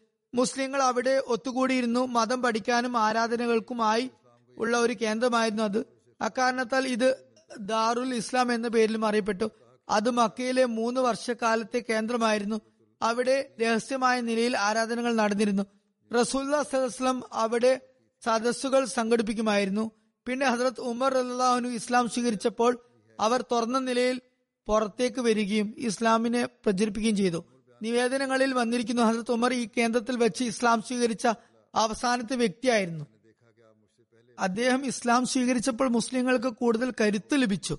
അവർ ദാറുൽ അക്കമിൽ നിന്നും പുറത്തു വന്നുകൊണ്ട് പരസ്യമായ നിലയിൽ തന്നെ തബലീഗ് അഥവാ മതപ്രചരണം തുടങ്ങി. ഹസ്രത് ഉമർ ഇസ്ലാം സ്വീകരിച്ചതുമായി ബന്ധപ്പെട്ട് ഇതേ സംഭവം ചെറിയ വ്യത്യാസത്തോടെ മറ്റൊരു സ്ഥലത്തും നമുക്ക് ലഭിക്കുന്നുണ്ട്. അവിടെ സൂറ താഹയുടെ ആദ്യവചനങ്ങളാണ് പറയപ്പെട്ടതെങ്കിൽ മറ്റൊരിടത്ത് സൂറ അൽ ഹദീദിന്റെ പ്രാരംഭ വചനങ്ങളാണ് രേഖപ്പെട്ടിരിക്കുന്നത്. ഹജ്രത് ഉമർ തന്റെ സഹോദരിയുടെ ഭവനത്തിൽ വെച്ച് തിലാവത്ത് ചെയ്തു എന്ന് പറയപ്പെടുന്നത്. ആറാമത്തെ നിവേദനവും അത് അദ്ദേഹം ഇസ്ലാം സ്വീകരിച്ചതിനെ കുറിച്ച് ഇപ്രകാരം വന്നിട്ടുണ്ട്. ഹജത് ഉമർ റലാഹുന് നിവേദനം ചെയ്യുന്നു ഞാൻ ഇസ്ലാം സ്വീകരിക്കുന്നതിന് മുമ്പ് ഹജത് മുഹമ്മദ് സല്ലാഹുസ്ലമയെ തിരക്കിയിറങ്ങി. ഞാൻ കണ്ടത് എന്നേക്കാൾ മുമ്പ് തിരുനബി സല്ലാഹുസ്ലം പള്ളിയിൽ എത്തിയിരുന്നു. ഞാൻ തിരുനബിയുടെ പിറകിൽ നിന്നു. തിരുനബി സല്ലാഹുസ്ലം സൂറ അൽഹാക്കയുടെ തിലാവത്ത് ചെയ്തു. ഞാൻ ഖുറാന്റെ ക്രമീകരണത്തെയും ഘടനയെയും കുറിച്ച് ഓർത്ത് അത്ഭുതപ്പെട്ടു. അപ്പോൾ ഞാൻ ഇപ്രകാരം ആത്മകഥം ചെയ്തു. ദൈവത്താണ് കുറേശികൾ പറയുന്ന പോലെ ഇദ്ദേഹം കവിയാണല്ലോ. അദ്ദേഹം പറയുന്നു ഞാൻ അങ്ങനെ ചിന്തിച്ച ഉടൻ തിരുനബി സല്ലാസ്ലം ഇപ്രകാരം ഓതി. ഇന്നഹുല കൗലു റസൂലിൻ കരീം. വമാഹുവ ബി കൗലി ഷായിർ. കലീലമ്മാ തുഅ്മിനൂൻ. വമാഹുവ ബി കൗലി ഷായിരിൻ. മാ തുഅ്മിനൂൻ. അതായത് നിശ്ചയമായും ഇത് ആദരണീയനായ ദൂതൻ കൊണ്ടുവന്ന വജസ്സുകളാണ്. ഇത് ഏതെങ്കിലും കവിയുടെ വാക്കുകളല്ല. നിങ്ങളിൽ വളരെ കുറച്ചു പേർ മാത്രമേ വിശ്വസിക്കുന്നുള്ളൂ. ഹജത് ഉമർ പറഞ്ഞു അപ്പോൾ ഞാൻ പറഞ്ഞു ഇദ്ദേഹം ജോൽസിനാണ് മായാജാലക്കാരനാണ്. അപ്പോൾ റസൂല്ലാ സ്വലം ഇപ്രകാരം മോദി വലാബി കൗലി കാഹിനിൻ കലീലമ്മ തദക്കറൂൻ. തൻസീലും റബ്ബിൽ ആലമീൻ വലു തക്കവൽ അലൈന ബാദൽ അഖാബീൽ മിൻഹു ബിൽ യമീൻ. മിൻഹുൽ വത്തീൻ. മിൻ അൻഹു ഹാജിസീൻ. അങ്ങനെ ഓതി ഈ സൂറത്തിന്റെ അന്ത്യഭാഗം വരെ തിരുനബി വസ്ലം പാരായണം ചെയ്തു. അതിന്റെ തർജമ ഇപ്രകാരമാണ് ഇതൊരു ജോൽസിന്റെ വാക്കുമല്ല നിങ്ങൾ വളരെ കുറച്ചു മാത്രമേ ഉപദേശം കരസ്ഥമാക്കുന്നുള്ളൂ ഇത് സർവലോക പരിപാലകനിൽ നിന്നും അവതരിക്കപ്പെട്ടതാണ്. അദ്ദേഹം നമ്മുടെ മേൽ ചില വാക്കുകൾ കെട്ടിച്ചമച്ചിരുന്നെങ്കിൽ നാം അദ്ദേഹത്തെ വലതു കൈകൊണ്ട് പിടികൂടുമായിരുന്നു. എന്നിട്ട് അദ്ദേഹത്തിന്റെ ജീവനാടി നാം അറുത്തു കളയുമായിരുന്നു. അപ്പോൾ അതിനെ തടയുന്നവരാരും നിങ്ങളിൽ ഉണ്ടാകുമായിരുന്നില്ല. ഹസത്ത് ഉമർ പറയുന്നു അപ്പോൾ തൊട്ട് ഇസ്ലാം എന്റെ ഹൃദയത്തിൽ രൂഢമൂലമായി. ഇസ്ലാമിനോട് എനിക്ക് അനുരക്തി ഉണ്ടായി. ഇതിന് ഉപോത്ബലകമായ മറ്റൊരു നിവേദനവും ലഭിക്കുന്നുണ്ട്. ബുഖാരിയിലുള്ളതാണത്. ഹജരത് അബ്ദുല്ല ബിൻ ഉമർ നിവേദനം ചെയ്യുന്നു. ഞാൻ പലപ്പോഴും ഹജരത് ഉമറിനെ പല കാര്യങ്ങളെക്കുറിച്ചും ഇപ്രകാരം പറയുന്നതായി കേട്ടിട്ടുണ്ട്. അതായത് ഞാൻ കരുതുന്നത് ഇത് ഇങ്ങനെയാണെങ്കിൽ അങ്ങനെയാകാം എന്നൊക്കെ അദ്ദേഹം ഊഹിക്കുമായിരുന്നു. ഒരിക്കൽ അദ്ദേഹം ഒരിടത്ത് ഇരിക്കുകയായിരുന്നു. ഒരു സുന്ദരനായ വ്യക്തി അതിലൂടെ കടന്നുപോയി. അപ്പോൾ ഹജത് ഉമർ പറഞ്ഞു ചിലപ്പോൾ എന്റെ ഊഹം തെറ്റുമാകാം. ഞാൻ കരുതുന്നത് ഈ വ്യക്തി ജാഹിലിയ മതത്തിൽ തന്നെ ആയിരിക്കും അല്ലെങ്കിൽ അവരുടെ ജോത്സ്യനായിരിക്കും എന്നാണ്. ആ വ്യക്തി എന്റെ അടുത്ത് കൊണ്ടുവരിക എന്ന് നിർദ്ദേശിച്ചു. അയാളെ അദ്ദേഹത്തിന് മുമ്പാകെ കൊണ്ടുവരപ്പെട്ടു. അതേ കാര്യം അദ്ദേഹം അയാളോടും പറഞ്ഞു. ആ വ്യക്തി പറഞ്ഞു ഇന്നത്തെ പോലൊരു ദിനം ഞാൻ ഇതുവരെ കണ്ടിട്ടില്ല. അതായത് ഇന്ന് ഒരു മുസ്ലിമിനെ ഇപ്രകാരമാണ് സ്വാഗതം ചെയ്തിട്ടുള്ളത്. അദ്ദേഹം മുസ്ലിം ആയതായിരുന്നു. ഹജത് ഉമർ പറഞ്ഞു ഞാൻ ആണയിട്ട് പറയുകയാണ് നിങ്ങൾ എന്നോട് ഇതേക്കുറിച്ച് പറഞ്ഞു തരിക. അയാൾ പറഞ്ഞു ഞാൻ ജാഹിലിയ കാലഘട്ടത്തിൽ അവരുടെ ജോത്സ്യനായിരുന്നു ഹജത് ഉമർ പറഞ്ഞു നിങ്ങളുടെ പക്കൽ നിങ്ങളുടെ കൂട്ടത്തിലുള്ള ജിന്നി അതായത് ജിന്ന് കൂടിയ സ്ത്രീ ഏതെങ്കിലും അതിവിചിത്രമായ കാര്യം വന്നു പറഞ്ഞിട്ടുണ്ടായിരുന്നോ. അയാൾ ജോത്സ്യനായിരുന്നു മായാജാലക്കാരനായിരുന്നു. ഏതെങ്കിലും ജിന്നി അഥവാ ജിന്നുമ്മ അതിവിചിത്രമായ സംഗതി താങ്കളോട് പറഞ്ഞിട്ടുണ്ടോ എന്ന് ചോദിച്ചു. അയാൾ പറഞ്ഞു ഒരിക്കൽ ഞാൻ മാർക്കറ്റിലായിരുന്നു അപ്പോൾ ഒരു ജിന്നുമ്മ വന്നു. അവർ വളരെ അസ്വസ്ഥത അസ്വസ്ഥയായിരുന്നു. അവർ എന്നോട് ചോദിച്ചു താങ്കൾ ജിന്നുകളെ കണ്ടിട്ടില്ലേ എന്ന് ചോദിച്ചു. അവരുടെ പ്രയാസവും അമ്പരപ്പും ഇതുവരെ കണ്ടിട്ടില്ലേ? അവരുടെ ഒട്ടകങ്ങളെയും അവയ്ക്കുള്ള ഇരിപ്പിടങ്ങളെയും അവർ കണ്ടുമുട്ടുന്നത് കണ്ടിട്ടില്ലേ? ഹസത്ത് ഉമർ പറഞ്ഞു നിങ്ങൾ സത്യമാണ് പറഞ്ഞത്. ഒരിക്കൽ ഞാൻ അവരുടെ വിഗ്രഹങ്ങളുടെ അടുത്ത് കിടക്കുകയായിരുന്നു. അപ്പോൾ ഒരാൾ ഒരു പൈക്കിടാവിനെ കൊണ്ടുവന്നു. അതിനയാൾ അറുത്തു. അപ്പോൾ ഒരു വിളിയാൾ ഉറക്കെ വിളിച്ചു പറഞ്ഞു ഞാൻ അതിലും മൊച്ചത്തിൽ അലർന്നതായി ആരെയും അതുവരെ കണ്ടിട്ടില്ല. അയാൾ പറയുന്നുണ്ടായിരുന്നു അല്ലയോ അതിരു കടന്ന ശത്രുവെ? ഒരു മഹത്തരവും ശുഭകരവുമായ കാര്യം ഞാൻ കേൾപ്പിക്കാം. ഒരു സുഭാഷകനായ നല്ല നിലയിൽ അവതരിപ്പിക്കുന്ന കാര്യങ്ങൾ അവതരിപ്പിക്കുന്ന വ്യക്തിയുണ്ട്. അയാൾ പറയുന്നു ലാ ഇലാഹ ഇല്ലാ ഇല്ലല്ലാ. അതായത് നീ അല്ലാതെ ആരാധനക്കർഹൻ മറ്റാരുമില്ല. അപ്പോൾ ജനങ്ങൾ അവിടെ നിന്നും പോയി. അപ്പോൾ ഞാൻ പറഞ്ഞു ഇതിനു പിന്നിൽ ആരാണെന്ന് അറിയാതെ കണ്ട് ഞാൻ ഇവിടം വിടുകയില്ല. വീണ്ടും ഇങ്ങനെ കേൾക്കുമാറായി. അല്ലയോ അതിരു കടന്ന ശത്രുവെ? ഒരു മഹത്തരവും ശുഭകരവുമായ കാര്യമുണ്ട്. ഒരു സുഭാഷകനായ വ്യക്തിയുണ്ട്. അയാൾ പറയുന്നു ലായിലായി ഇല്ലല്ല. അതായത് നീയല്ലാതെ മറ്റൊരു ആരാധനക്കർഹനില്ല. അപ്പോൾ ഞാനും എഴുന്നേറ്റു. അധികം താമസിയാതെ അതൊരു പ്രവാചകനാണെന്ന് പറയപ്പെടാൻ തുടങ്ങി. ബുഖാരിയുടെ ചില പ്രതികളിൽ ലായില ഇല്ലല്ല എന്നതിന് പകരം ലായില ഇല്ല അൻത എന്നും രേഖപ്പെട്ടിട്ടുണ്ട്. ഇതായിരുന്നു നിവേദനം. ബുഖാരിയുടെ നിവേദനമായിരുന്നു. എന്തായാലും ഹജ്രത് ഉമർ ഇസ്ലാം സ്വീകരിച്ചത് സംബന്ധിച്ച് ചരിത്രത്തിന്റെയും ജീവചരിത്രത്തിന്റെയും ഗ്രന്ഥങ്ങളിൽ വ്യത്യസ്തമായ നിവേദനങ്ങൾ ലഭിക്കുന്നുണ്ട്. അവയിൽ മിക്കതിലുമുള്ളത് ഈ നിവേദനമാണ്. അതായത് ഹജ്രത് ഉമർ അല്ലാഹു അൻഹു റസൂല്ല സല്ലാസ്ലമയെ വധിക്കാനായി നൌസുബില്ല വാളുമൂരി പിടിച്ച് ഇറങ്ങി വഴിയിൽ ഒരാൾ പറഞ്ഞു ആദ്യം സ്വന്തം വീട്ടിലെ കാര്യം അന്വേഷിക്കുക. സഹോദരിയുടെയും ഭർത്താവിന്റെയും വീട്ടിലേക്ക് പോയി. ഈ നിവേദനമാണ് മിക്കതിലും ഉള്ളത് ഇതാണ് കൂടുതൽ അംഗീകരിക്കപ്പെട്ടതും ആധികാരികവും. ഞാൻ വിവരിച്ചു പല നിവേദനങ്ങളും ഉണ്ടെങ്കിൽ കൂടി എന്തായാലും ഞാനിവിടെ അവതരിപ്പിച്ച നിവേദനങ്ങളുടെ കൃത്യതയെക്കുറിച്ച് ഒരുപാട് ചരിത്രകാരന്മാർ വലിയ തോതിൽ ചർച്ചയും ചെയ്തിട്ടുണ്ട്. അതായത് ഒരുപാട് നിവേദനങ്ങളിൽ ഏതാണ് കൃത്യം എന്നുള്ള ഒരുപാട് ചർച്ചകൾ നടന്നിട്ടുണ്ട്. എന്തായാലും അദ്ദേഹം തന്റെ സഹോദരിയുടെയും ഭർത്താവിന്റെയും വീട്ടിൽ പോയതും അവിടെ നിന്നും ദാറുൽ അർക്കമിലേക്ക് പോയതുമാണ്. നമ്മൾ ശരിയായി അംഗീകരിക്കുന്ന നിവേദനം. അല്ലെങ്കിൽ ഇങ്ങനെയും പറയാം അതിന് സാധ്യതയുമുണ്ട്. ഹജ്രത് ഉമർ ഇസ്ലാം സ്വീകരിച്ചതിനെ കുറിച്ച് പറയപ്പെട്ട എല്ലാ നിവേദനങ്ങളും തന്നെ യഥാസ്ഥാനത്ത് ശരിയാണെന്നും വരാം. അതിൽ നിന്ന് മനസ്സിലാകുന്നത് വ്യത്യസ്ത സന്ദർഭങ്ങളിൽ ഹജ്രത് ഉമറിന്റെ ഹൃദയത്തിലെ പരിവർത്തനങ്ങൾ ആണ് ഇവിടെ സൂചിപ്പിക്കുന്നത്.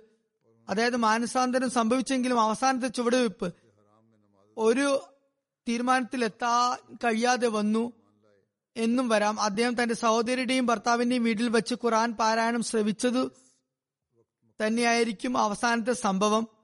അവിടെ നിന്നും ഇസ്ലാം സ്വീകരിക്കാനായി പ്രവാചക സമക്ഷം ഹാജരായതാകാം. എന്തായാലും അള്ളാഹുവിനാണ് കാര്യങ്ങൾ കൃത്യമായി അറിയുക. നിജസ്ഥിതി അറിയുന്നവൻ അവനാണ്. ഹജരത് ഉമറിന് അപ്പോൾ മുപ്പത്തിമൂന്ന് വയസ്സായിരുന്നു. അദ്ദേഹം തന്റെ ഗോത്രമായ ബനു അദിയുടെ പ്രമാണിയായിരുന്നു. കുറേശികളുടെ അംബാസഡർ പദവി അലങ്കരിച്ചിരുന്ന വ്യക്തിയായിരുന്നു. ഇസ്ലാം സ്വീകരിച്ചിരിക്കുന്നതിന് മുമ്പ് വരെ. എന്തായാലും അദ്ദേഹം വളരെ ധൈര്യവാനും പ്രഭാവശാലിയും തന്റേടിയുമായിരുന്നു അദ്ദേഹം ഇസ്ലാം മതം ആശ്ലേഷിച്ചപ്പോൾ മുസ്ലിങ്ങൾ വളരെ ശക്തി ആർജിച്ചു. അവർ ദാറു അർക്കമിൽ നിന്ന് പുറത്തിറങ്ങി പരസ്യമായി മസ്ജിദ് ഹറാമിൽ നമസ്കാരം അനുഷ്ഠിക്കാൻ തുടങ്ങി. ഹജറത് ഉമർ ദാറു അർക്കമിൽ ഇസ്ലാം സ്വീകരിച്ച അവസാനത്തെ സ്വഹാബിയായിരുന്നു. ഇത് നുബോധത്തിന് ശേഷമുള്ള ആറാം വർഷത്തിന്റെ അവസാന മാസത്തെ സംഭവമാണ്. ആ സമയത്ത് മക്കയിൽ മുസ്ലിം പുരുഷന്മാരുടെ എണ്ണം നാൽപ്പതായിരുന്നു. ബാക്കി ഇൻഷാല്ല പിന്നീട് വിവരിക്കുന്നതായിരിക്കും. ഇപ്പോൾ ഞാൻ ചില പരേതരെ കുറിച്ച് അനുസ്മരിക്കുന്നതായിരിക്കും. ശേഷം അവരുടെ ജനാസ നമസ്കരിപ്പിക്കുന്നതാണ്. ആദ്യത്തേത് അഹമ്മദ് മുഹമ്മദ് ഷുബൂത്തി സാഹിബിന്റേതാണ്. അദ്ദേഹം മുഹമ്മദ് ഷുബൂത്തി സാഹിബ് ഓഫ് യമന്റെ മകനാണ്. ഏപ്രിൽ ഒമ്പത് രണ്ടായിരത്തി ഇരുപത്തി ഒന്നിന് എൺപത്തി ഏഴാമത്തെ വയസ്സിൽ ഇദ്ദേഹം ഈജിപ്തിൽ വെച്ച് വഫാത്തായി. ഇന്നാലില്ലാഹി വ ഇന്നായിലി റാജൂൻ അഹമ്മദ് മുഹമ്മദ് ഷുബുദി സാഹിബ് യമനിലെ പട്ടണമായ ഏതനിലാണ് ജനിച്ചത്. ഗുലാം അഹമ്മദ് സാബ് മുബല്ലിഗ് ഏതനിൽ പോയപ്പോഴാണ് അദ്ദേഹം പതിനാലാമത്തെ വയസ്സിൽ ബയ്യത്ത് ചെയ്തത്. യമനിലെ ജമാത്തിൽ പിന്നീട് അദ്ദേഹത്തിന് പല വകുപ്പുകളിലും ഭാരവാഹിയായി സേവനമനുഷ്ഠിക്കാനുള്ള തോഫിക്ക് ലഭിച്ചുകൊണ്ടിരുന്നു. ഒരു സുദീർഘകാലമായി യമനിലെ ജമാത്ത് സദറായി സേവനമനുഷ്ഠിച്ചു വരികയായിരുന്നു. അങ്ങനെയാണ് വഫാത്തായത്. ജീവിതാന്ത്യം വരെ അത് തുടർന്നു. അദ്ദേഹം വിവാഹം കഴിച്ചത് ഡോക്ടർ മുഹമ്മദ് അഹമ്മദ് അദ്നി സാഹിബിന്റെ മകൾ വസീമ മുഹമ്മദ് സാഹിബിയെയാണ്. ഹജരത്ത് മസീമദ് ഇസ്ലാമിന്റെ സഹാബി ഹജരത്ത് ഹാജി മുഹമ്മദ് ദീൻ സാഹിബ് ദഹൽവിയുടെയും സഹാബി ഹജരത്ത് ഹസീന ബിബി സാഹിബ റല്ലാഹു അൻഹുമയുടെയും പേരമകളായിരുന്നു അവർ. ഷുബൂത്തി സാഹിബിന്റെ നിക്കാഹ് റബുവിൽ വെച്ചായിരുന്നു നടന്നത്. എന്നാൽ അദ്ദേഹം നിക്കാഹിൽ പങ്കെടുത്തിരുന്നില്ല ഹാജരായിരുന്നില്ല. എന്തായാലും പിന്നീട് അദ്ദേഹത്തിന് മർക്കസുമായും നല്ല ബന്ധമുണ്ടായി. ഷുബുദ്ദി സാബിന് റബുവിൽ പോകാനും തൗഫീഖ് ലഭിച്ചു. ഹജറത്ത് മുസ്ലിം മോദുമായി കൂടിക്കാഴ്ചയ്ക്കുള്ള സൗഭാഗ്യവും സിദ്ധിച്ചു. പല മുതിർന്ന അഭിമന്യരായ അഹമ്മദികളെയും കാണാൻ സാധിച്ചു. അതുപോലെ സാബാക്കളെയും കണ്ടു. ഷുബൂത്തി സാഹിബ് ബ്രിട്ടനിലെ പല യൂണിവേഴ്സിറ്റികളിലും വെച്ച് നഴ്സിംഗിലും ഹെൽത്ത് മാനേജ്മെന്റിലും ഉന്നത വിദ്യാഭ്യാസം കരസ്ഥമാക്കി ലിവർപൂൾ യൂണിവേഴ്സിറ്റിയിൽ നിന്നും ഹെൽത്ത് അഡ്മിനിസ്ട്രേഷനിൽ മാസ്റ്റേഴ്സ് എടുത്തു. യമൻ സെൻട്രൽ ഹെൽത്ത് ഇൻസ്റ്റിറ്റ്യൂട്ടിലെ ഡീനായി. അങ്ങനെ ആരോഗ്യ മേഖലയിൽ ഏകദേശം ഇരുപത്തി വർഷകാലം പല സ്ഥാനങ്ങളും അദ്ദേഹം അലങ്കരിച്ചു. മിഡിൽ ഈസ്റ്റിലെ പല രാഷ്ട്രങ്ങളിലും അതുപോലെ പല രാജ്യങ്ങളിലും ഇന്റർനാഷണൽ ഹെൽത്ത് ഇൻസ്റ്റിറ്റ്യൂഷനുകളിൽ താൽക്കാലിക അഡ്വൈസറായും സേവനമനുഷ്ഠിക്കാനുള്ള തൗഫീഖ് അദ്ദേഹത്തിന് ലഭിച്ചു. കുറച്ചു കാലം രോഗിയായി തുടർന്ന ശേഷം കുറച്ചു മാസമായി ഈജിപ്തിലേക്ക് കൊണ്ടുപോയതായിരുന്നു. യു കെയിൽ കൊണ്ടുവരാനായിരുന്നു ശ്രമം. എന്നാൽ രോഗം മൂർച്ഛിച്ചതിനാൽ കുറച്ചുനാൾ ആശുപത്രി വാസത്തിനു ശേഷം അവസാനം ഏപ്രിൽ ഒമ്പതിന് തന്റെ യഥാർത്ഥ സ്രഷ്ടാവിന്റെ സമക്ഷം അദ്ദേഹം ഹാജരായി. മർഹൂം മൂസി ആയിരുന്നു. സന്തപ്ത കുടുംബത്തിൽ ഭാര്യയെ കൂടാതെ ഒരു മകൻ മുഹമ്മദ് ഷുബോത്തി അമേരിക്കയിൽ ഡോക്ടറാണ്. മൂന്ന് പെൺകുട്ടികളുണ്ട്. ഒരുപാട് പേരമക്കൾ മകനിൽ നിന്നും പെൺമക്കളിൽ നിന്നും ഉണ്ട്. മൂത്ത മകൾ യമനിലാണ് ഒരു മകൾ ജർമ്മനിയിലാണ്. മർവ ഷുബുദ്ധി സായിബ ഇവിടെ യു കെയിലാണ് എം ടിയിൽ അൽ അറബിയയിൽ സേവനത്തിനുള്ള തൗഫീഖ് അവർ നേടിക്കൊണ്ടിരിക്കുന്നു. അദ്ദേഹത്തിന്റെ മകൾ മർവ ഷുബൂത്തി സായിബ പറയുന്നു സ്വർഗം മാതാക്കളുടെ കാൽ കീഴിലാണ് ഉള്ളതെന്നത് വാസ്തവം തന്നെ. എന്നാൽ എനിക്ക് മാതൃവാത്സല്യത്തിന് സമാനമായ വാത്സല്യം എന്റെ പിതാവിൽ നിന്നും ലഭിച്ചിട്ടുണ്ട്. അല്ലെങ്കിൽ ഇങ്ങനെയും പറയാം എനിക്ക് മാതാവിന്റെയും പിതാവിന്റെയും സ്നേഹത്തിൽ യാതൊരു വ്യത്യാസവും അനുഭവപ്പെട്ടിട്ടില്ല. പറയുന്ന എന്റെ പിതാവ് മുത്തക്കിയും സുഹൃതവാനും ഉന്നത ധാർമ്മിക ഗുണങ്ങളുള്ളവനും അത്യന്തം വിനയാന്വിതനും എളിമയുള്ളവനുമായിരുന്നു. ക്ഷമ സത്യസന്ധത വിശ്വസനീയത എന്നിവയുടെ ആൾരൂപമായിരുന്നു. സാധുപാലകനും എല്ലാ മനുഷ്യരോടും എന്നല്ല മനുഷ്യകുലത്തോടാകമാനം സ്നേഹാധിക്യമുള്ളവനുമായിരുന്നു. ഇതേ കാര്യങ്ങൾ ഒരുപാട് പേർ എഴുതിയിട്ടുണ്ട്. ജമാത്തിന് പുറത്തുള്ളവരും അതായത് ഇദ്ദേഹത്തെ പരിചയമുള്ള മറ്റുള്ളവരും ഇതുതന്നെ എഴുതിയിട്ടുണ്ട്. തന്റെ ജോലികളെ വളരെ സൂക്ഷ്മ ദൃഷ്ട്യ അദ്ദേഹം പൂർത്തിയാക്കുമായിരുന്നു. സമയനിഷ്ഠയും വാഗ്ദാന പാലനവും നടത്തുന്ന വ്യക്തിയുമായിരുന്നു. മിക്കപ്പോഴും ആരാധനകളിലും നഫലുകളിലും വ്യാപൃതനായിരുന്നു. പല നമസ്കാരങ്ങൾ വളരെ കൃത്യതയോടെ നിർവഹിച്ചിരുന്നു. പറയുന്ന രണ്ടായിരത്തി രണ്ടിൽ ഇദ്ദേഹത്തിന് ബൈത്തുള്ള സന്ദർശിച്ച് ഹജ്ജ് ചെയ്യാനുള്ള സൗഭാഗ്യമുണ്ടായി. മാതാപിതാക്കൾ രണ്ടുപേരും പോയിരുന്നു. യമൻ ജമാത്തിന്റെ ആക്ടിംഗ് സദർ ഖാലിദ് അൽ ബസുരി സാഹിബ് പറയുന്നു. മർഹൂം പ്രായാധിക്യത്തിലായിട്ട് കൂടി വളരെയധികം മറ്റുള്ളവർക്ക് മേൽ സ്വാധീനം ചെലുത്തിയിരുന്നു. പ്രഭാവശാലിയായിരുന്നു. സുമനസ്കനും സുസ്മേരവദനുമായിരുന്നു എപ്പോഴും ചിരിച്ചുകൊണ്ടിരുന്നു. ദാനശീലനും അതിഥി സൽക്കാര പ്രിയനുമായിരുന്നു എല്ലാ അഹമ്മദികളോടും ഒരു കാരുണ്യവാനായ പിതാവിനു തുല്യം പെരുമാറിയിരുന്നു. ജമാത്തിന് ആവശ്യങ്ങൾ നേരിടുമ്പോൾ സ്വന്തമായി പോക്കറ്റിൽ നിന്നും പണം ചെലവഴിക്കുമായിരുന്നു. ജമാത്തിന് ഉപയോഗിക്കാനുള്ള വസ്തുക്കൾ ഉദാഹരണം പ്രിന്റർ ഫാക്സ് മെഷീൻ തുടങ്ങിയവ സ്വയം വാങ്ങിയിരുന്നു.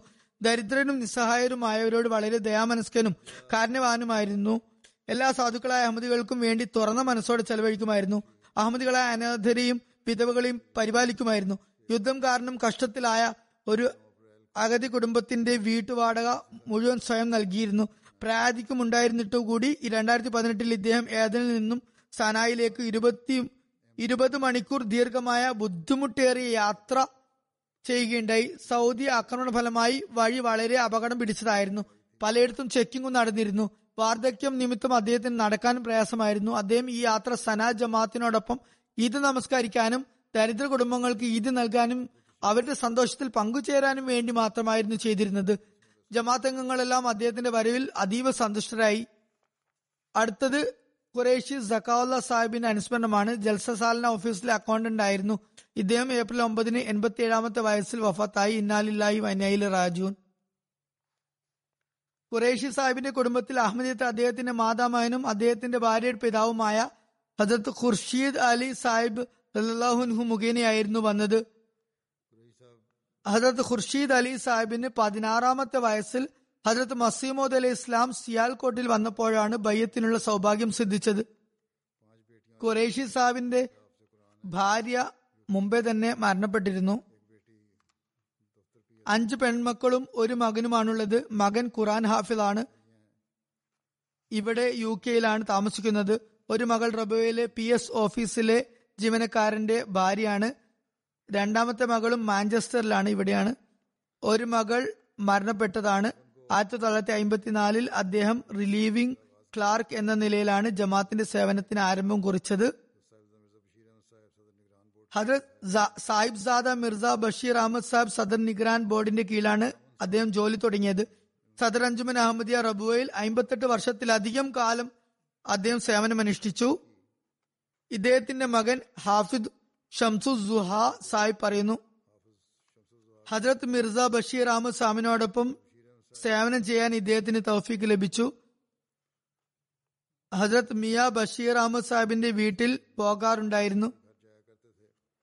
ഒരിക്കൽ തുടക്കത്തിൽ ആദ്യമായി ഹസരത് മിർസ ബഷീർ സാഹിബിന്റെ വീട്ടിൽ പോയപ്പോൾ അദ്ദേഹത്തോട് പറഞ്ഞു ഇരുന്നു കൊള്ളുക. അപ്പോൾ പറഞ്ഞു ഹസത് മസീം ഇസ്ലാമിന്റെ മകന് നേർക്ക് നേരെ എനിക്ക് എങ്ങനെ ഇരിക്കാൻ സാധിക്കും? അപ്പോൾ ഹസത് മിർസ ബഷീർ സാഹിബ് പറഞ്ഞു അൽ അമ്രു ഫൗക്കൽ അബ് അദബ്. അതായത് കൽപ്പന ആദരവിനെയും ബഹുമാനത്തെയും കാൾ കൂടുതൽ പ്രാധാന്യമുള്ളതാണ്. പറയുന്നു എന്റെ പിതാവ് നിശബ്ദ പ്രകടനായിരുന്നു ശാന്തനായിരുന്നു. അഞ്ചു നേരം ബാജമാത്തായുള്ള നമസ്കാരത്തിൽ നിഷ്ഠ കാണിച്ചിരുന്നു. അതുകൂടാതെ തഹജുദ് വളരെ കൃത്യമായി അനുഷ്ഠിച്ചിരുന്നു. മർഹൂമിങ്ങൾക്ക് വേണ്ടി ചന്ത നൽകുമായിരുന്നു. കുടുംബത്തിലെ മുതിർന്നവരെ വീട്ടിൽ താമസിപ്പിച്ച് സേവിക്കുമായിരുന്നു. അതിൽ ചിലർ ഞങ്ങളുടെ വീട്ടിൽ വെച്ച് തന്നെയാണ് വഫാത്തായത്. ഖിലാഫത്തിനോട് ഒരുപാട് വിശ്വസ്തയും സ്നേഹവുമായിരുന്നു. അത് ഞങ്ങളിലുമുണ്ടെന്ന് ഉറപ്പു വരുത്താനായി ശ്രമിക്കുമായിരുന്നു. പറയുന്നു ചെറുപ്പത്തിൽ എന്നെ നമസ്കാരത്തിനായി കൂടെ കൊണ്ടുപോകുമ്പോൾ മിക്കപ്പോഴും വഴിയിൽ വെച്ച് ഇങ്ങനെ പറയുമായിരുന്നു കാലത്തിന്റെ ഖലീഫ എപ്പോൾ സേവനത്തിനായി വിളിച്ചാലും അതിനായി സദാ സന്നദ്ധനായിരിക്കണം. പല ദരിദ്രരുടെയും സാധു കുടുംബങ്ങളുടെയും ചെലവുകൾ സ്വയം വഹിച്ചിരുന്നു. ഇദ്ദേഹത്തിന്റെ മകൾ അമത്തുസലാം പറയുന്നു എന്റെ പിതാവ് സ്വന്തം സ്വത്തിൽ നിന്നും വ്യക്തിഗത സ്വത്തിൽ നിന്നും ഒരു കനാൽ പ്ലോട്ട് മഹല്ല നസീറാബാദ് സുൽത്താൻ റബുവയിൽ പള്ളി നിർമ്മാണത്തിനായി സദർ അഞ്ജുമൻ അഹമ്മദിയുടെ പേരിൽ ഇഷ്ടദാനമായി എഴുതി കൊടുത്തു ഒരു മാസത്തിൽ പൊതുവെ ഖുറാൻ മുഴുവനായും രണ്ടു തവണ പാരായണം ചെയ്യുമായിരുന്നു. അഞ്ച് പെൺമക്കളായിരുന്നു ഒരു മകനും എല്ലാ മക്കൾക്കും നല്ല വിദ്യാഭ്യാസം നൽകുകയും നല്ല ശിക്ഷണം നൽകുകയും ചെയ്തു. അടുത്ത അനുസ്മരണം മലിക് ഖാലിഖ്ദാദ് സാഹിബ് കാനഡയുടേതാണ്.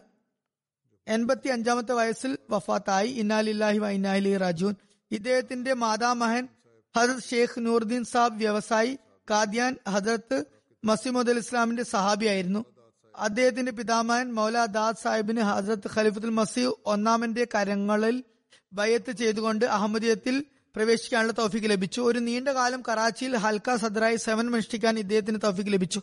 കാനഡയിൽ ധനകാര്യ വകുപ്പിൽ സേവനം അനുഷ്ഠിച്ചു വന്നിരുന്നു.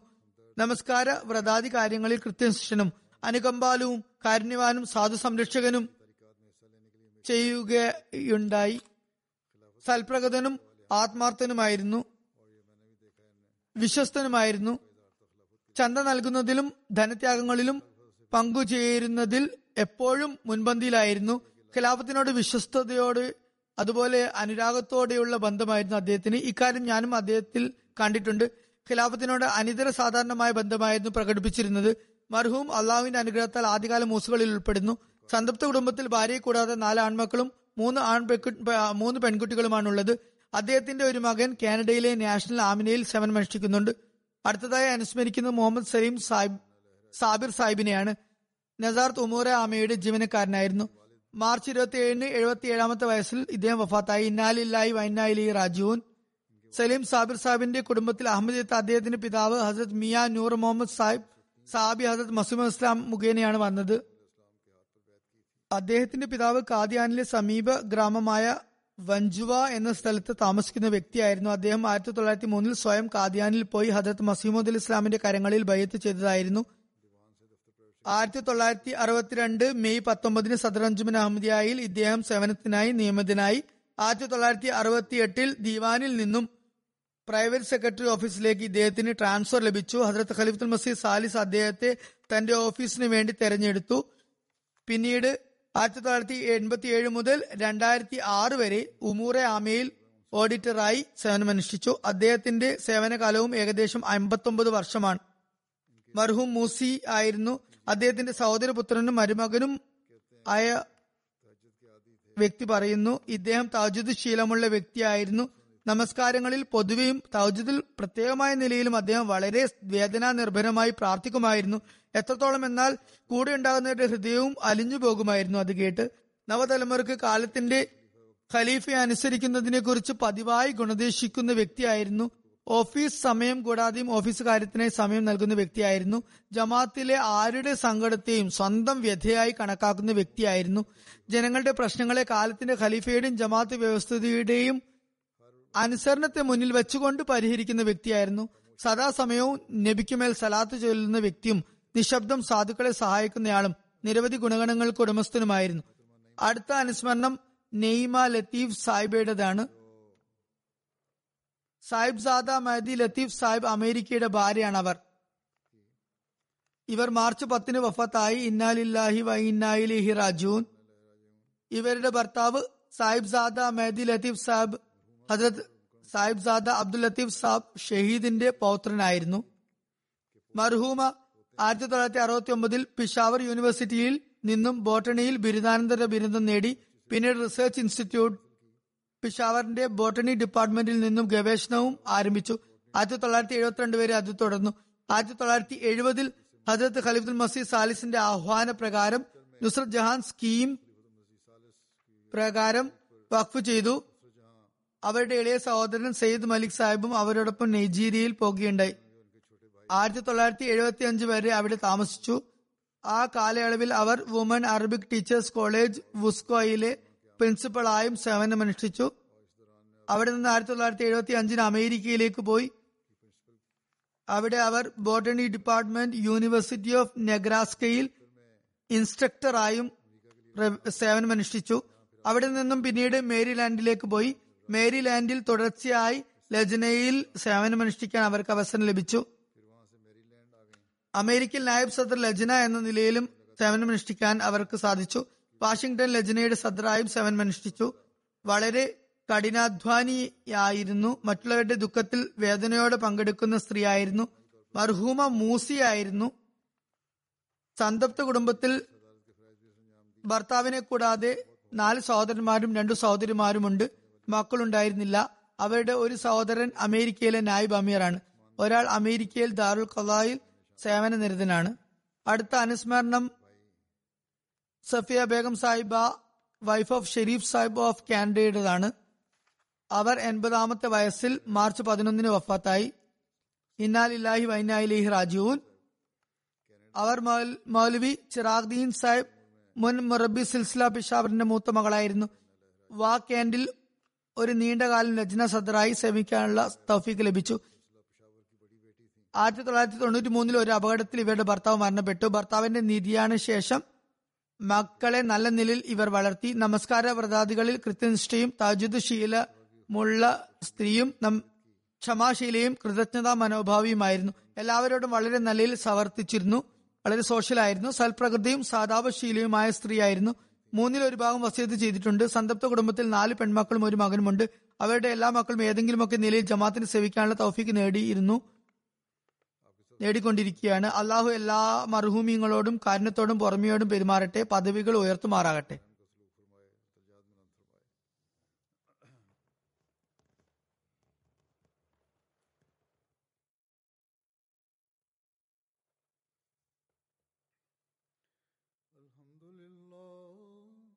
الحمد لله نحمده ونستعينه ونستغفره ونؤمن به ونتوكل عليه ونعوذ بالله من شرور أنفسنا ومن سيئات أعمالنا. من يهده الله فلا مضل له ومن يضلل فلا هادي له. ونشهد أن لا إله إلا الله. ونشهد أن محمدا عبده ورسوله. عباد الله رحمكم الله. إن الله يأمر بالعدل واللسان وإيتاء ذي القربى وينهى عن الفحشاء والمنكر والبغي يعظكم لعلكم تذكرون اذكروا الله يذكركم وادعوه يستجب لكم ولذكر الله أكبر